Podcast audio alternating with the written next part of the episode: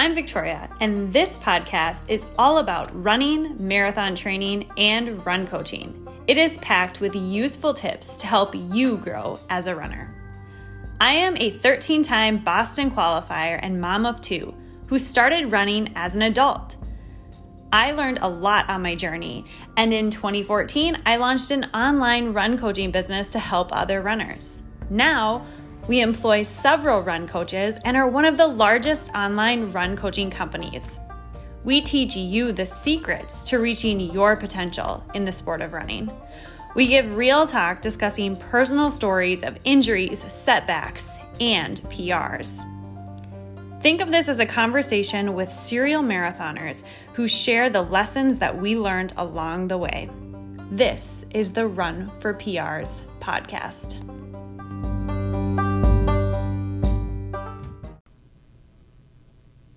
Ask the Coaches podcast. We're bringing back the Ask the Coaches podcast. I know it has been a few weeks since we've done this.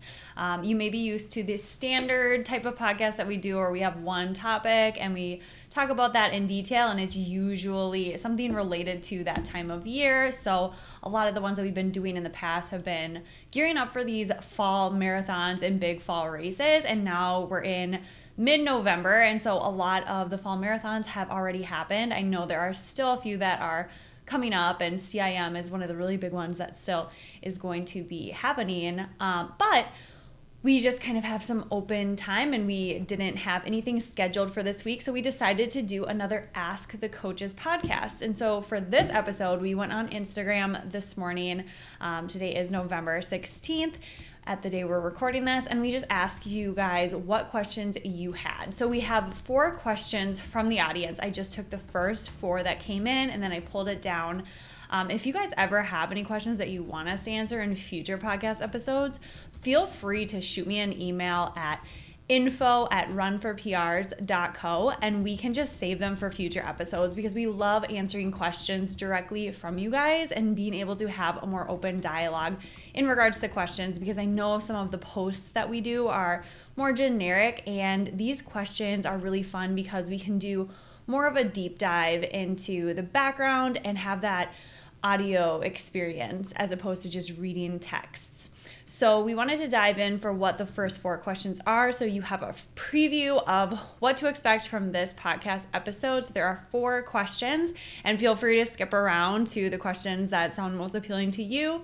Um, the first question is going to be how will I ever be able to run my half marathon pace on race day? So, this is a lot of that whole doubt before a race and questioning, you know, if the training is to work. Because at the end of the day, marathon pace, half marathon pace, they can feel really hard during training. And so, this athlete is just having some doubts and they want to know how am I actually to be able to run this pace on race day? So, we're to do a deep dive into that question.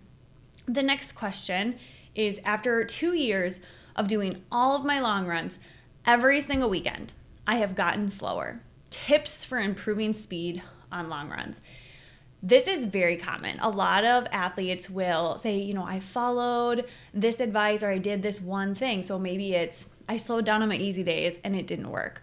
Or, you know, I did marathons twice a year, every year for two years and I got slower. Or in this case, it's for two years, I've been doing my long runs every single weekend and I'm slower. I haven't gotten faster at my long runs. And so, we're gonna do a deep dive into what are some of these things that cause roadblocks in our progress and how we can break through those plateaus. Because a lot of athletes do reach these peaks and plateaus and they really want to reach the next level. And sometimes it can be really frustrating when we think we are doing all of the right things with our training, but we're not seeing that the results that we want. And in this case, this person is running long every single weekend for two years. That's 104 weekends doing long runs. And I mean, that can be really frustrating when you're out there putting in the work and you're just not seeing the results that you hope to see. So, what we're gonna do is do a deep dive in how you can start to measure progress, the type of workouts you should be doing, and how to calculate paces for those workouts for your easy days and how to measure progress along the way because that can be one of the biggest motivators for success is being able to actually measure your progress.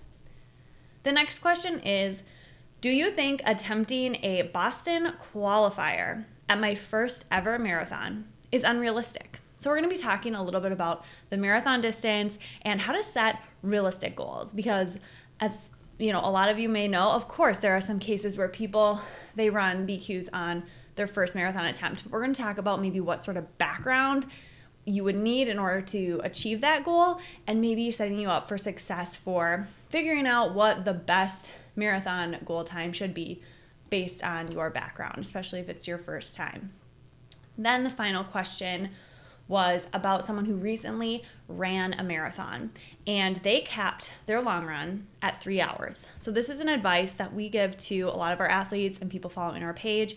We say, you know, capping that long run at three, three and a half hours is really good because it allows your body more chance to recover. Because after that three hour window, the risk for injury really shoots up. And this is something that Jack Daniels has covered um, in great detail. And that's just a scientific study that they have proven, and that's just something that we implement with our training. And so, what we recommend a lot of people do is do back to back long runs. And so, that will help um, build endurance. But what happened to her is on marathon race day, she said that around mile 17 or 18, she started having a lot of stomach issues, and she thinks that was related to that three hour long run mark being the longest that she ever ran because she never really had these issues in training. And so we're to dive a little bit on what can cause some of these stomach issues on longer runs and just diving into what other causes could also be a factor.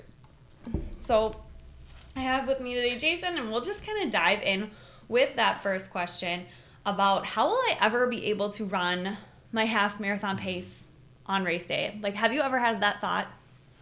Yeah, I think almost every time, you know, I go into a half marathon that I plan on racing seriously, you had that thought, right? And so I think the first part uh, to think about is how do you assess, like, what is your half marathon pace? How are you going to determine what should be your, your target pace for that race, you know? And so the answer to that is very complex, right? You're going to use obviously your background, your experience, any recent races that you might have done, um, how your workouts have been going, um, and really just kind of comparing your past experiences to, to this training cycle. And so, um, you know, for me, I've ran the same half time um, four times. So my half PR is 113. I've ran it four times in a row. And I've ran it differently, I would say. I mean, pretty much every race it was kind of done differently, right? Like some of the races it was a negative split, other races it was more of a positive split. Um, one of the other races I just kind of went out really slow and I hammered down really hard the last 5K. And so, um, you know, you can get you can get the same result running in it different ways. It's just about um, kind of assessing your fitness. And um, I would say the number one thing you should think about is look at your like previous you know three months of training. What have you done during that training that really um, helps you predict what should be your target pace. So, did you race a 10K? Did you race a 5K? Because you want to make sure that your goal on race day is in line with like where your fitness was at. Mm-hmm. I think that's the biggest mistake some people often make is they have this like number in their mind. Maybe it's like they want to break 140, but really they haven't even ran like a 5K or 10K that is equivalent in that aspect. And so it can be tough, especially if you go out on pace for that 140 and then you slow way down, you end up running like 146, 147. So it's just, um, it's I think it's really important to know where you're at. That's the first thing, and then kind of look. Um, I think you mentioned this earlier. Just looking at your, um, you know, your workouts and making sure that you're setting the speed limit early on in the race. Right. Yeah, that was a lot to take in, and I think um, just with your experience saying that you've ran the same half marathon time four different times, I thought it was interesting how you said that even you, when you start the the race, it's like you you sometimes have that doubt because maybe that pace is just hard to hold. So when you go into those halves every time when you ran like four at the same times, did you have the same sort of workouts as indication that you were in that shape or like what caused some of that doubt? Yeah, great question. I think um, for sure one of those times I was confident that I was in better shape than that, mm-hmm. and it turned out I wasn't. And then probably the other two, well, the first time I ran that time, it was my first half ever, so I wasn't, I didn't have any expectation at all. And then so then the other two times I was kind of uncertain of where my fitness was. Um, the training just probably wasn't wasn't great, but I think I was consistent enough that I was able to start slow and finish strong. And so, um, yeah, using a few key workouts. Uh, I think the ones that come to mind would be like mile repeats at a pace that's slightly faster than half marathon pace with short rest. Um, so doing like four or five by a mile, that gave me a lot of confidence to be able to hold that pace. Um, but yeah, typically those would be some of the key key workouts. Any threshold related runs that gave me that confidence. Or did you do like races in the build up? Because I think sometimes people are looking at like what besides workouts, like let's say they've done workouts, sometimes I think people want to see like a race result that equals some sort of half marathon time. Yeah. You know, I did. For the most part, every time I was doing at least uh, one race beforehand, and it was usually at least a 5K. And then other years, it, I also did a 10K or I did an 8K. Um, and then another year when I set my when I actually set the PR, I came off uh, Boston that year. Came off a marathon, and then I think it was two months later, I went and ran the half. And so, um, yeah. Right. So I think in terms of like seconds per mile, I know it's going to be different just because I think the faster you are, um, like the slower or the the shorter the gap between like your 5k pace and your half marathon pace. But you for example when you raced some of these shorter distance races like how many seconds per mile faster did you want to be in say a 5k the 5 mile the 10k versus your half marathon pace yeah i would say you know 5k it's always going to be like roughly 30 seconds per mile maybe 35 um, and then at, you know 10k is probably only like 10 seconds per mile mm-hmm. faster um, 8k was probably 15 or so but um, i think it yeah, running those other races kind of gave me that confidence to be able to say, okay, you know what, I'm going to start off at this pace, which is about 10 seconds slower than what I want to average for the half, mm-hmm. and kind of get a feel for how it's going. And then I will try to dial into my half pace, um, and then just hold it for as long as possible, and then try to press and finish strong. And so that's kind of how I would approach the half. It can be really hard to know how to start the race if you haven't done any other like you know key races like that. Right. Um, and the, I think I, the only other time I think I ran a minute slower than that once um, than my PR at a race in March. So I really hadn't done a race before that, but I just kind of like trusted the training. I went I went more off a of feel. So. Um, right, and I think the course comes into play as well because I know the times mm-hmm. where you were running within a minute, they were all on the same course. Yep. Whereas the true. slower time was on a hilly course. So all of those things come into play. But I liked how you said starting conservative. And so when we're throwing out these benchmarks, like let's say your 5K pace is a seven minute pace or eight, eight, let's do eight per mile. Um, that's your 5K pace. And then you say adding on 35 seconds per mile, that's your half marathon pace. I'd say that's a really aggressive goal, right? right? So we're going to have to look at like your experience racing a half. And so this person, they said, you know, this is my first half. And so if this is your first half and you're like worried about the pace and you want it to be a positive experience, I think it's really important to like look at it from the perspective of, okay, I plugged in my time to the VDOT calculator. It says I can run this time for a half. But that's like if you're racing to your fullest potential and you're like killing yourself out there. Like really, really hardcore going for it.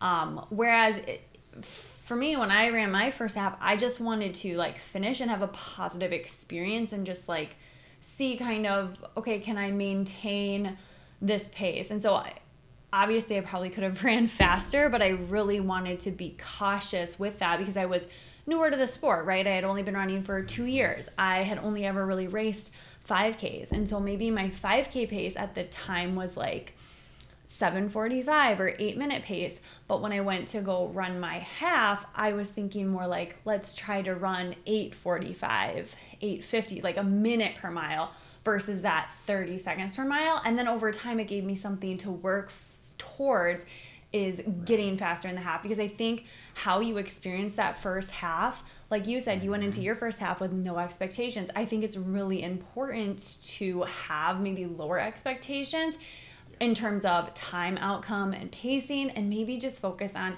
how you want to feel. Yeah, exactly. I was thinking that, you know, if it's your first, second, third time running a half, or maybe your first time doing a half in a few years, it's best not to like use those calculators and mm. look at that and be like, well, this is what I could run based on where I'm at.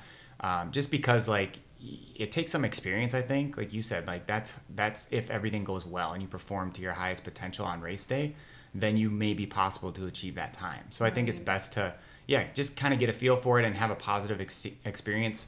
You know, set yourself up to run and feel strong at mile 10 rather than bonking and hitting the wall. Yeah, and that brings up a really good point. So it's really fun when it's your first, second, third, and you're kind of on this roll and you're making great progress. But I think the thing that really derails a lot of people is when you take some time off. So maybe you know you had an injury or you just kind of got out of the loop of things because you you had a job and you were focusing more on like your professional career or going to grad school whatever. And so then a couple years later you want to get back into the swing of things and you want to get back to that same level. So let's say you left the sport of running you were close to you know like a 140 half and when you come back in maybe your 5k is still pretty close to like what your 5k pr is but if you've taken so much time off from like those longer distance races, it can take a while to get back to the place where you were when you kind of left the sport. So it might take like over a year to really gain that momentum. And I think where a lot of people like shoot themselves in the foot is they just have these sky high expectations. They're like, well, I just want to get back to like where I was. And so they're kind of like skipping steps or they just they're almost too hard on themselves because they don't give themselves that beginner's mindset. They don't let themselves progressively get back there. They just are forcing it. And I know one of our coaches, actually, I had a one on one meeting with her, and she was talking about one of her athletes um, all summer just had this um, this old PR from like five years ago, and it's it was around like a 140 range, and just all of the races leading up to the goal half, it was they're very clear like kid this is kind of what your 5k is this is where your 10k is and this is what we should maybe do the half goal as like a 143 and so it was just all in alignment but when you're that close so let's say your pr is 140 and you're in 143 shape it can be really hard to hold back and say right. okay i'm i'm gonna actually try to go after a good 143 race well um, pace it appropriately whereas i think even myself included have done this mm-hmm. multiple times where I'm like, no, like 143, 140, like same thing. And then you just kind of go out hard and you're like, whatever, I'm experienced, I can do this. And then it ends up in almost like a disastrous finish or a time that is really far from what you were hoping. So, like, maybe you end up running like a 150, 148 and you're kind of left with like a bruised ego at the end because it was maybe a positive split race or something like that. Yeah, I've definitely been there and can understand, you know, the more experience you get, I think we're all at some point going to be guilty of making that mistake. It's just a part of like, you know, really learning about yourself and what you are capable of doing on race day. And kind of getting back to this person who's, you know, going to be running their first half, I think, um, you know, it, it can be difficult, but the thing you need to remember is like the pace that you're running in workouts, a lot of times it, it feels easier in the race mm-hmm. for so many various factors, right? Like, you're just like ready on race day. You know that it's the day to push yourself. Your body's kind of prepared, right. and you know you've, you've been up probably thinking about it for hours. So you have that extra kind of boost of adrenaline. Not to mention all the race day excitement and the crowd and people around you. And so um, I just think that it's normal to feel some doubt about your pace, you know, at the race, but just mm-hmm. just try to remain confident. And it's always best if you're not very experienced to start off just a little bit slower to kind of get a feel for it. Right. And like you were saying, the race day environment always makes it easier to perform because people are watching, you have that adrenaline, the crowd support. Um, in addition to that, you also will probably have people to run with. So, like, it brings out that competitive energy. There's also um, the taper, right? So, the taper itself just gives you like a 3% boost. Um, there's just so many factors that go into it. So you have to consider when you're running these paces and training. So let's say you're doing mile repeats or threshold work and you're barely hitting half marathon pace and you're thinking to yourself, how am I going to run this on race day? You just have to remember that on race day you're going to have fresh legs. You know, maybe you didn't lift the day before. Maybe um, you aren't going to have, you know, a ton of mileage on your legs. You're just going to be more fresh and tapered. Um, so it's going to feel easier on race day in some regards. But I do think it's pretty common for people at the start line of a race to be really nervous and question, like, is my body going to be able to do this? And I think the more experienced you become, the more you understand that, you know, those thoughts they're there for almost everyone and it's just important to kind of quiet the mind and just realize that your body's going to do um, what it knows how to do and kind of overthinking it when you're at the race can can almost be worse right? So your body's just going to do what it's prepared to do and just your mind's along for the ride. So just try not to um, get too much in your head and just realize that a lot of these stats are pretty normal because it is hard, right? Like running is hard and racing is hard. So just knowing that it is going to be hard, but you're definitely capable of doing it. Setting that speed limit is super important as well. So starting off slow and conservative and allowing yourself time to really ease into things is great. Yeah, definitely going more off the effort and not worrying about the time and the pace. You know, the first time I ran that 113, it was pre Garmin, so I just had mm-hmm. Timex, and I don't even think I paid attention to what the clock said at, at like 5K or 10 mile. I just kind of ran off a feel, and so that's, I think that's the way to do it. And um, you know, kind of thinking about how you felt in your workouts. Um, you know, that's how you want to feel in the race, but a, a little bit even more controlled and relaxed because you're going to be out there for quite a while. And so, um, yeah, just look forward to getting that experience. And um, it's great to just be able to get out there and do a race at that distance. Definitely. So, moving on to the next question. After two years of doing all of my long runs every weekend, I have gotten slower. Tips for improving speed on long runs. So this person has been doing um, long runs every weekend for two years. So that's I think I said earlier in the intro that's like 104 long runs. So this that's like a really long time and anyone would get frustrated if they feel like they're getting slower. And so this question was worded very interesting to me because I wonder how they're measuring the progress, right? It almost I want to make the assumption that they're measuring the progress based on what their long run speed is. Um, and so we just wanted to take a dive into just what are these things that cause these plateaus and these roadblocks because this is really common. We get people who reach out to us on an almost daily basis on our website, fill out the form, and there's something really similar to this. So it'll be like, you know, I've been doing marathons for for years and I'm just getting slower, or I, I've been doing easy running for a year and I've just been getting slower. And so there's a lot of like good things that they're saying that they're doing. And then there is that follow up, but it's not working. So it's like you think you're doing something that's really advantageous to your running, but then it's not leading to the results that you want. So this person, in this case, they're doing these long runs every weekend, but they're getting slower. So they want to know how can I get faster? And I think that's what a lot of people want to know, right? If you're in a plateau, if you're in a place where you feel like the work you're putting in is not giving you the results that you're looking for, or maybe you're getting worse, that's when we really want to take a deep dive and think about setting some goals and figuring out how we can break out of that rut. And so I like to encourage people to not judge your fitness based on long run pace based on easy running pace. And so, Jason, can you dive into how that can be so tempting for people to want to measure it based off of, you know, your mm-hmm. long run pace or your easy run pace and maybe what's a better gauge? Yeah, I mean, you know, it, you'd really have to think about um, the, a person that's coming up with this. I, am guessing they're they're running at least a half or a full. You know what I mean? Like they're training for a half or a full. I would assume. Um, so looking at maybe their uh, weekly mileage and their uh, long run distance from week to week, right? Like if it's pretty similar every single week, I think we need to have some variation, not just with the distance, but also with the pacing. Um, and I think that you know we, a lot of people they slow down because they hear that that's good, right? And they expect that you know if I just run like my 10 miles easy every weekend, I should be getting faster. And I just think that you you have to think about um, is your body getting a chance to kind of adapt to some other stimulus as well in addition to that and making sure your body's getting a, a break from the mileage? And so um, you know i think yeah it's definitely something to, um, that can be frustrating but you have to think about uh, the whole picture and not just like looking at the long runs or just the easy pace. You have to look at the pace for your workouts. You have to look at where's your current fitness at. Um, are you getting enough variation in your training?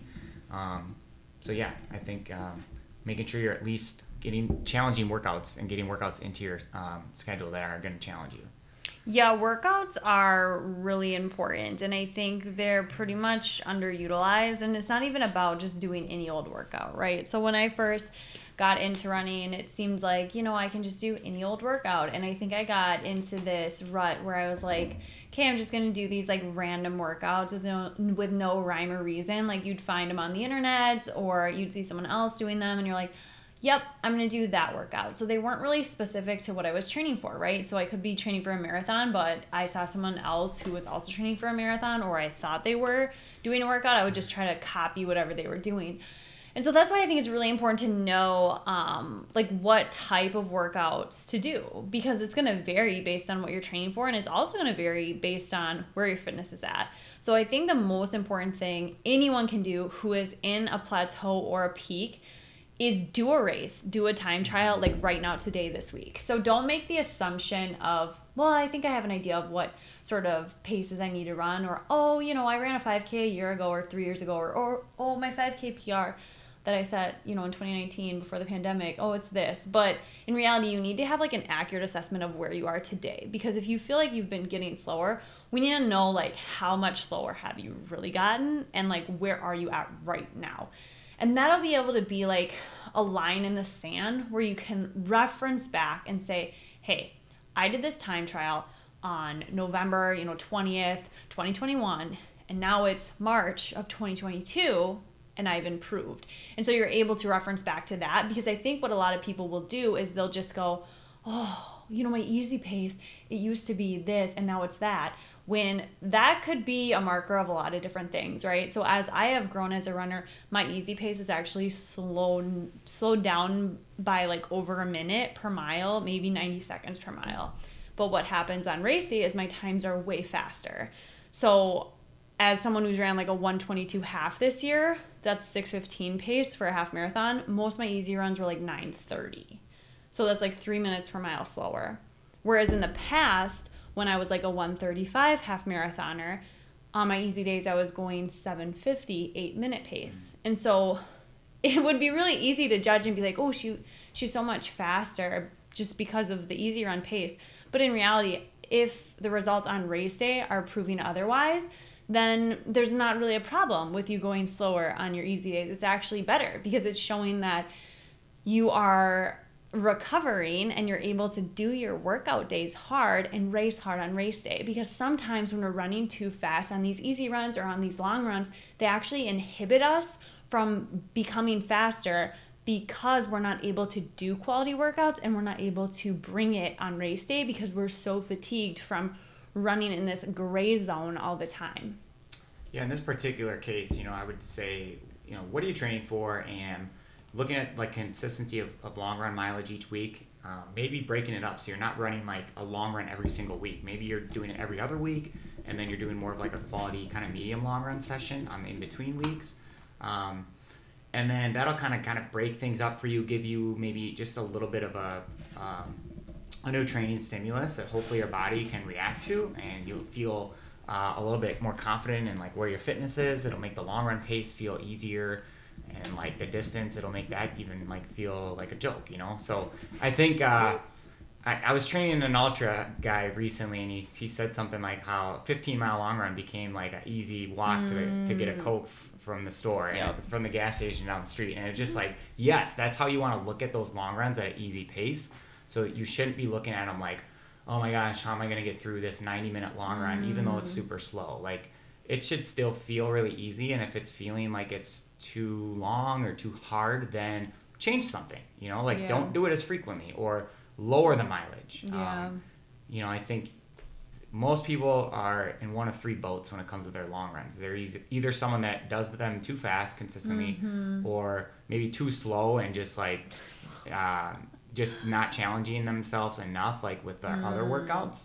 Um, so then they're really not getting the results, and, and, they're doing like too many of the same things, like nine to ten every week or whatnot. Um, and then that third boat would be like the people that are that have some like variation in their training, kind of like you were mentioning. Like not all your long runs were at nine minute pace. You right. did incorporate some, some, pace work. Um, right. and thinking back to myself, even kind of rambling here. Um, a lot of people they tend to gain more confidence from doing a long run at a pace that's like let's say 30 seconds slower than marathon and pace um, per mile. So they're doing like 16 mm. miles at, at a pace that's only 30 seconds per mile right. slower, right? And for some reason, that gives them more confidence than doing a workout where they're maybe doing like two by three miles at marathon pace, but then they have their recovery and their warm up and their easy pace that's going to be significantly slower than marathon right. effort, which brings the average pace down Um, and so like thinking about it from that perspective too, like why are you someone that? Because I used to be that way. I used to get more confidence from running a long Well, it's run easier. at seven sub seven minute pace. It's easier. It's easier. Yeah, you're right. So I think people naturally want to just do what gives them like the biggest confidence boost that requires the least amount of energy. I mean, mm-hmm. running at marathon pace and doing segmented run where maybe your average pace for the whole run is going to be a minute per mile slower than your marathon pace, but within there you have to hit marathon pace or slightly faster for segments and then you have to like run really easy for segments. People don't like that. People hate running easy. Like I I know this because I work with people. They they hate it. They fight it. They don't like it. Especially if you're used to someone that's going oh, you know, at marathon Yeah. pace for a lot of or at like 30 seconds per mile slower than marathon pace for a lot of your workouts. People just really do not like going easy and slow because like you were saying your one ultra guy he was saying it's so easy for him to run at that pace but that's how you want it to feel as like you're hardly doing anything. Like it's a jog. Like it's it's almost like when you're done with a run at that easy pace it almost feels like you went on a walk or a hike versus like you know oh my gosh i'm, I'm totally destroyed. Right. and i do think a lot of people get trapped in that oh i'm just going to run like in the gray zone all the time because it is easier. It's easier to run at your gray zone which is about 30 to 60 seconds per mile slower than marathon pace. Um, so for me that would be like 730 pace. It would be easier for me to run every run at 730 pace than to polarize my training because polarizing your training means some days you're gonna some days i will go like 9 930 pace and then other days i have work where i have to do like anywhere between 550 to like 6 650 pace for workout days and I think the thing that really is difficult for people to grasp is that the variation is so extreme. So one day you're running four minutes per mile faster than what you're doing on your easy day. And then the next day you just have to like shut her down and, and jog. Um, it's easier to have that like repetition of like always going at the same pace. And I think people get stuck in that comfort zone of just trying to always pretty much run within the same 30 second window, um, really right around that marathon pace a little slower. Yeah, well, I didn't even think about it that way. How it is easier, Yeah. you know. And I think when we see, you know, so I think back to like when I was training for marathons, and you know, you'd want to get your 20 mile run at under like seven minute pace. That would give you like a lot of confidence, right? But you could get more benefit from a workout if you did a structured workout, like you're saying, with some pace work in there, and the average pace was only like seven 720 pace because you, you it was more polarized, right? Like you you had to you forced yourself to change your speed to adjust and I think that that's really important um, in gaining like mental toughness, as opposed to just like starting out maybe at the fast end of your easy pace and then just progressing all the way into the gray zone and just kind of running it that way. Yeah, I think that is easier, and so um, it's it's really interesting. And I think as runners, we naturally put a lot of like emphasis on our long runs. Like it just, I don't know, it, it's it's so important, especially if you're a half marathoner, marathoner. Um, and I think that if you can kind of get away from that a little bit and put more emphasis on like the workouts Yep. and maybe some of those like medium quality sessions, I think that's going to suit you, you know, better.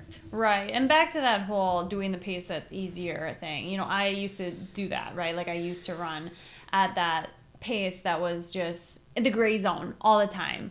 Um, I said I would do some workouts, but really I wasn't able to actually execute on really any of them. I just, I don't know. I, I just think that when you train in a way that's like prohibiting you from actually doing workouts. So when you're not slowing down enough on your easy pace, you're not ever really going to be able to get into that routine of doing workouts consistently. So it's really something you have to fully embrace. And so it's not about doing 100% easy running because I s- see a lot of people that'll do that. They'll be like, "Oh, I'm running 100% or I'm running like all my easy days really slow." And I'm like, "Well, what are you doing for workout days?"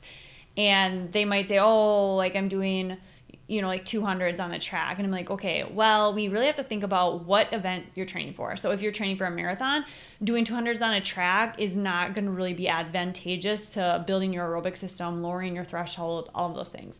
Um, if you're maybe training for like a 5K or one mile, 200s on the track would be great. But you really have to think about what it is that you're training for. So you have to define those goals for yourself and figure out how you want to measure your progress. Um, and then retesting that time trial every six to 12 weeks. Give yourself time to do workouts. Um, in six weeks, you should be able to get anywhere from 8 to 12 workouts under your belt and in 12 weeks double that right so the more time you have to consistently train and do these workouts allow time for recovery the more adaptations you're going to obtain and the faster you're going to become over time but if you're always kind of hanging out in that gray zone you're not really going to be able to have that stress recovery response which is what produces growth right so we have to have that stressor, which is a 20% of your mileage being hard workouts. And then we have to have that recovery time. So those easy runs that are building your aerobic base. And then we want to retest every six to 12 weeks. So moving on to the third question. Do you think that attempting a Boston qualification at my first marathon is unrealistic? And just for some reference, Boston qualification time for people under 35 on the day of Boston. For females, it would be a 330 or faster. Um, to get into the most recent race, it was like three 322 322 yeah. and change got you in mm-hmm. um, for guys it's uh, under a three hour marathon um, so like a 252 change would have got you in um, this year is probably i don't know anyone can predict but uh, we don't really know what it's going to be but a lot of people like to get like a five minute buffer or 10 minute buffer, which you can't really, you know, control the outcome of that. You can only be in the best shape possible on race day and hope that that means you're going to have a buffer. But um, to really run the race, a lot of people will say, I want to have like a five minute buffer. So in this case, female under 35, she would have to run a 325. She wanted to know if that's realistic or not. Um, and so I guess that's really going to depend on the background. So I'll let you kind of speak to that. Yeah, I mean, you know, for runners, I know you, you put Ben here as an example. So if you take a runner that's got a lot of experience, they're a college athlete, you know, they've ran a lot of road races, a lot of half marathons that indicate that they can achieve that time. You know, Ben ran a 240 in his debut marathon, which is a 25 minute BQ time for his age group. Uh, but we're not all like college athletes, right? And so I think you have to look at each each case and look at their experience. How many races have they done at the half marathon distance? Look at like the best time. How recent was that? um, and see like okay since that race has there been like has there been like fitness gains made or not mm-hmm. you know and then you know equate that to the to the marathon qualifying time so i guess a, a, good rule of thumb a lot of people used to say would be like double the time and add 10 minutes um, would be like if you're if you're in shape you might be able to achieve that time for a marathon right so i think i think it really just depends like we'd have to you'd have to really look at on a case by case basis and right. look at the training more so than just like um, the race results too. You'd have to look at like key workouts, tendencies, um, all these things. Right, and I'm pretty sure Megan, so one of our coaches, Megan, she was like a competitive soccer player. She played at a D2 level. She didn't have any sort of like running background. She never did track. She never did like formal running, but the year after she graduated college, she went to go run a marathon, and her first marathon time was like a 307, 308 um, which at the time would have qualified her for Boston by like 32 wow. minutes. Yeah. So again, it's like it really depends on the person. But I know one thing that both of them have in common is that if you would have had them do any race distance, like from 5K to half marathon, you would have had that indication. It would have been real obvious that they had the potential to run that sort of time mm-hmm. in the marathon. But where it gets tricky is you might have this great indication that you can run a really fast marathon time based on your 5K, but the 5K and the marathon are like two totally right. separate beasts. And so on the other end of the spectrum, my brother is probably totally fine with me talking about him because I've asked him in the past, but my brother started running in 2013. He got really into it, just a lot of natural talent. And I think within like a year, he was running like an 18, 20 something 5K um, and he went to go run his first marathon. It, even his halftime, like a 126, it was pretty pretty much in, indicative that like he could be running in like the low threes.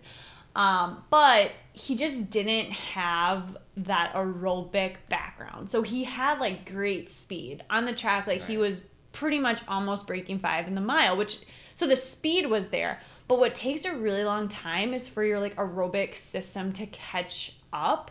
And so you could kind of tell that in his race results. As the distance went higher, his performance was a little bit like suffered right. a little bit, but that's only because he didn't have enough time to really gain that aerobic endurance. I mean, he was so new to the sport.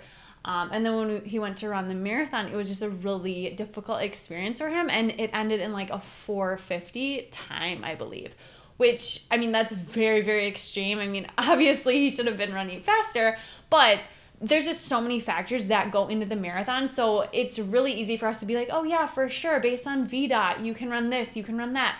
But in reality, when it comes to the marathon, it's one of those things where you really have to train and have a really solid plan, have pretty much all of the stars aligned on race day to allow you to really execute and run to that potential time.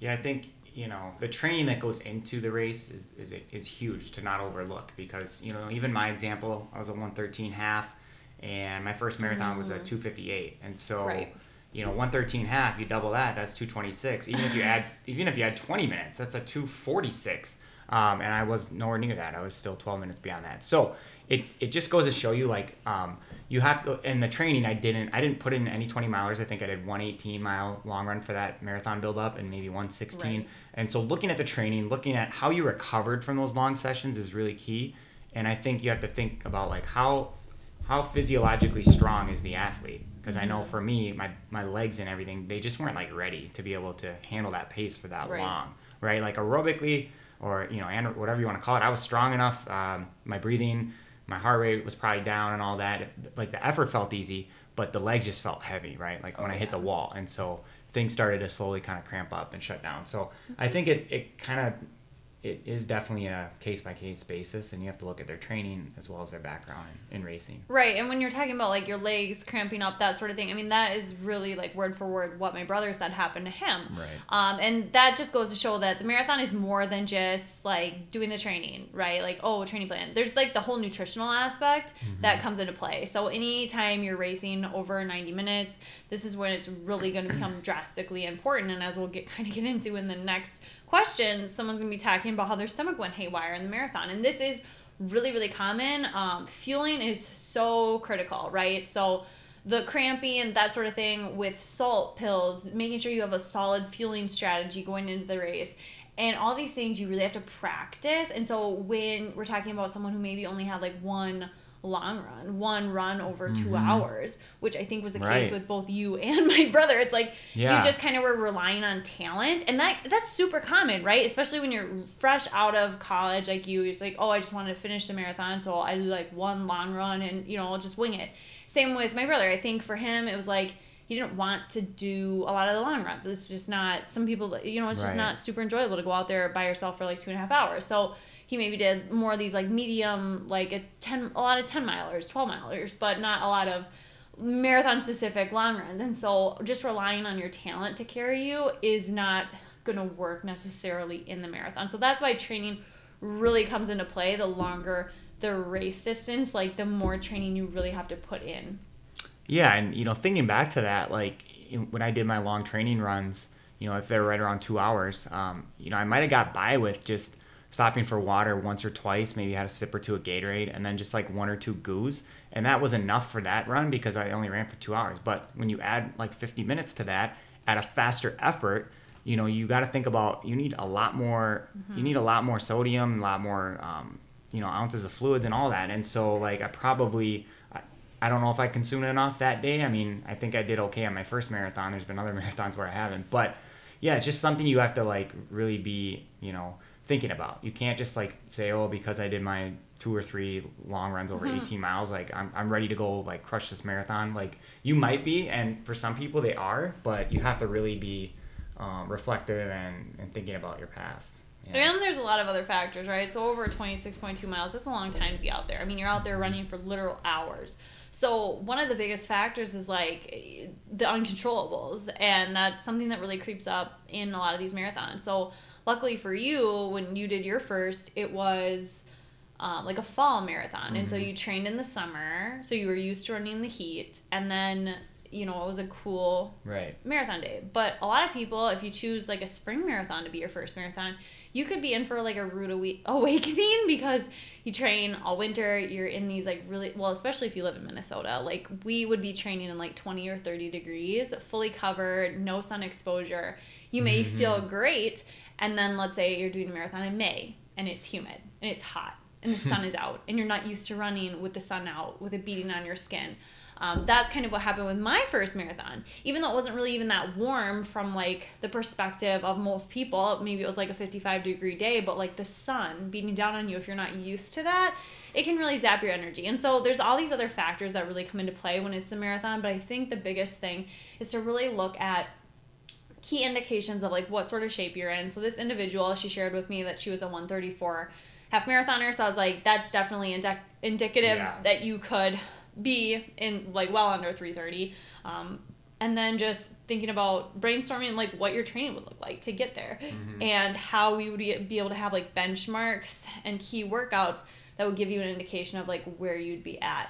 Um, so it's definitely not unheard of to like BQ on your first marathon, but that is that is a pretty high expectation. But you know if you have like a buffer there, right? So like in her case, 134 half marathoner, you know you're looking at more like a sub 320 with that sort of time. So we have room. So it's like Right. you have room to give yourself grace. You're not going to be like riding the line the whole marathon to get to like a sub 330. Whereas someone, if they said, hey, you know, I really want to run under a 330 right now, my half PR is like 142. It's kind of like, Right. okay, we do not have a lot of wiggle room, especially if this is your first marathon. Yeah, exactly. And so it is a really individual answer, right? We have to look at their Mm-hmm. experiences and their background. And if that person, the 134 half, if if they feel like they've gained fitness and they're Right. capable of running faster than that time right now, then I think that's a really good sign heading into the marathon.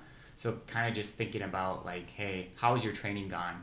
Um, just because you ran a 134 half maybe a year ago, I mean, Right. if- unless you feel confident you're in as good a shape, if not better, Mm-hmm. then I would maybe, yeah, not worry so much about the BQ time. But it sounds like this person, the training's gone well. Um, I would just set yourself up to, to have a good race and probably try to negative split. Yeah. And if you snag your BQ, great. Um, and then hopefully, yeah, the buffer situation, that's a whole other thing to think right. about. Right. Well, and so. another thing, like, she wanted to train for this a spring.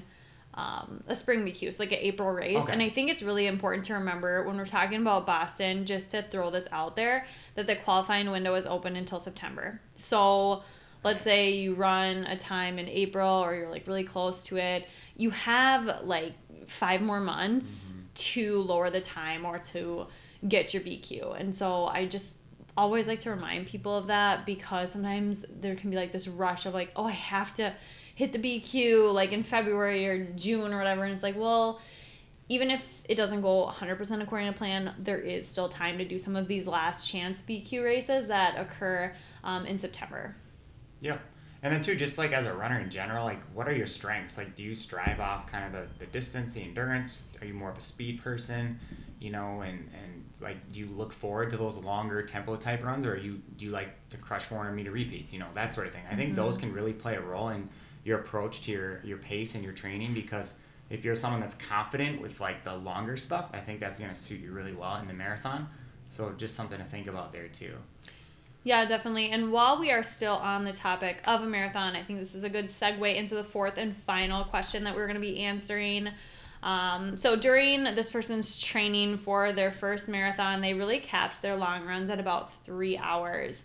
Um, they ended up with a marathon finish time of five and a half hours. They were hoping for more of like a sub five time. But what happened was that their stomach went haywire on race day after the three hour mark. And so this individual is wondering if it's because they didn't train over three hours and what they can do in the future. And so we usually recommend having people cap their long runs at about three hours just to allow for a reduction of injury. And this is something that Jack Daniels has proven and it's in his book. So a lot of those VDOT methods of training um, that's going to incorporate people capping their long runs at about like two and a half to three hours. Um, the reason being is because when you go over the three hour mark, studies have shown that it increases your risk of injury. And so there are other ways to kind of get the benefits of doing endurance training without risking, you know, going over that benchmark and risking the injury. And so some of that would be back to back long runs. So maybe Friday evening, you're going to be doing like a 90 minute long run. You're going to go to bed and then 12 hours later, wake up and do your two and a half, three hour long run on fatigued legs.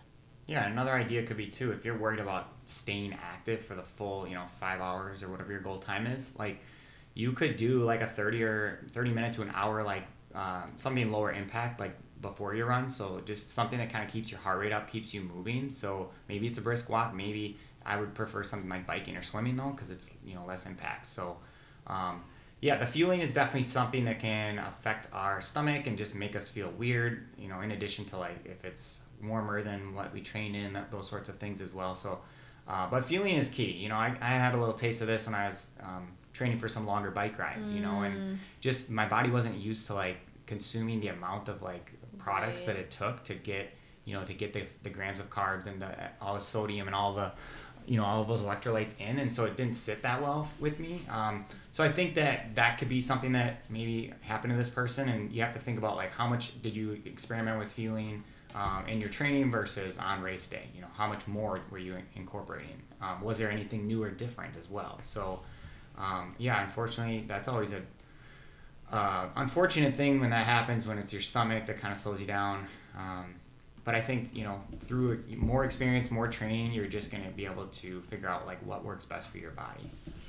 Yeah, and I do think it's really common with taking in so much in terms of fuel that it's really important to practice the fueling. Like you said, a lot of your stomach issues for the tri stuff was creeping up during training, which is great, right? Because it allows you a chance to like trial and error, kind of like what adjustments do I need to make? Because oftentimes, and I think you probably experienced this yourself with training, they'll kind of have like these generalized recommendations of, oh, you know, take in this many carbs in mm-hmm. in this amount of time, and so you do exactly what it says, but you end up like with a stomach cramp or like fatigue, like things just aren't right. really lining up with your body, and so I think there are like these tweaks that we can make, and you'll be able to tell that kind of based on the signals your body's sending you. There might be something that you feel is causing these things. Um, it just depends on like what sort of symptoms are, are creeping up. And this is why it's really great to work with a registered dietitian. So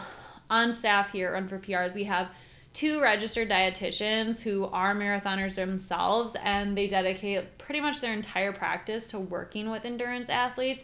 And so this sort of thing is something that they work with people on a day-to-day basis and so they kind of know what questions to ask and help you kind of figure out what these imbalances are that are happening um, because it is so individualized by person and it could be something that maybe you ate the day before or maybe you ate the morning up and so really working with someone one-on-one to be able to dissect what the cause of this could be and maybe a plan going forward is super key because nutrition is such an important part of these longer distance events because oftentimes in this case as well fueling can be the thing that really prevents people from finishing and i know one of the mm-hmm. biggest things that prevents you know like these 100 mile or 50 mile oh, yeah. endurance mm-hmm. athletes from actually finishing is that they get to a point where um, you know they're throwing up or they feel really nauseous they are not able to keep fuel down and so it's not even that I mean, obviously your legs are sore, but from hmm. what I've heard, you know, people tell me is that it's like they couldn't get the fueling that they needed. And so their body started shutting down. And so that's why it's really important to get to the bottom of those things. And obviously, you might have a perfect fueling plan. Everything goes according to plan. Like, let's say you trained perfectly, you worked with a registered dietitian, like the stars were all in your favor. For whatever reason, on race day, there could be factors that are happening within your body that you're mm-hmm. you don't know about. And so could be maybe you were exposed to someone and you were getting a stomach bug. It could be your body's fighting off a virus and it's like sending you all these red flags like don't finish. No, we're not doing this. Um, it could be like a, hormonal related, right? So maybe it's like I, right. I don't like to say, but like maybe someone was pregnant, they didn't know it. I mean, these things have probably happened before. I'm not saying that was necessarily the case with this individual. Um, other things that I've actually had this kind of thing happen to some of my athletes before during training where it's kind of like out of character. Like I've done marathon training cycles with them before, but then all of a sudden in this new cycle, they kind of have some of these like stomach issues. Um, and what ended up happening with some of them was uh, like a low iron diagnosis at the doctor. And so sometimes when you're doing all the things right and you're just not you're just kind of butting heads for a while sometimes getting your blood work done can really help and i know InsideTracker um, we're definitely not sponsored by them but i know that can be an easy one to get to get done um, if you don't want to go to the doctor and get your blood work done but definitely going into the doctor and just saying, hey, can I have like a blood panel ran? Um, one of my athletes, even this summer, had similar things kind of going on um, on long runs, just really was feeling out of character. And there was something like with the liver enzyme that was just flaring up on runs over two hours. And so sometimes you can like uncover these things that are really happening in your body because you are asking your body to do these really long distance endurance events. Um, and so he made some tweaks um, to some things and was able to um, finish feeling feeling better.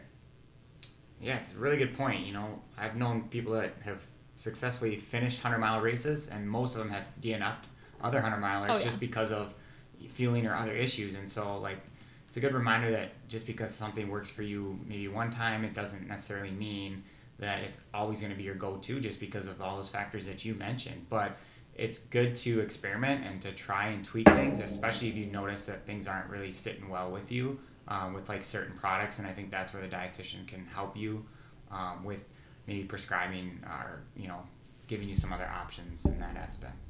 Yeah, definitely. And there's always that like trial and error piece to it. So like I said, sometimes you can be doing like all of the things right, but you can be hitting like this wall, so to speak. So that's why I think sometimes when you're getting the professional advice from a registered dietitian, it can really bring things to another level because this is really what they're trained in is helping endurance athletes with the fueling that they need to feel good on race day and to really optimize performance. And that's why we have them on staff here because this is something that is pretty, you know, common. It can happen. And working uh, with an individualized plan is so much better than throwing generic advice at someone. Um, even though we do have some ideas, it's always better to really get something more specific and tailored to you. So I hope that you guys really enjoyed this. We always like to do ask the coaches questions just to be able to chat in more detail about some of these common issues that come up for people and just to answer some of your guys' questions. So, again, we talked a lot about this individualized approach and how you can do workouts specific to you and setting goals for the future and how to break through these plateaus. And that's really what we do here at Run for PRs. We have a team of coaches who develop individualized training plans specific to meet your goals, and we just love to be there for you every step of the way. So if you're interested in working with a coach, or just chatting with one of us to see how we can be of service to you. We'd love to get to know more about your background and goals. If you fill out the form at www.runforprs.com, we can actually get you set up with a free seven day trial, no strings attached. Get to chatting with a coach right away. Again, that's www.runforprs.com. Thanks for tuning in.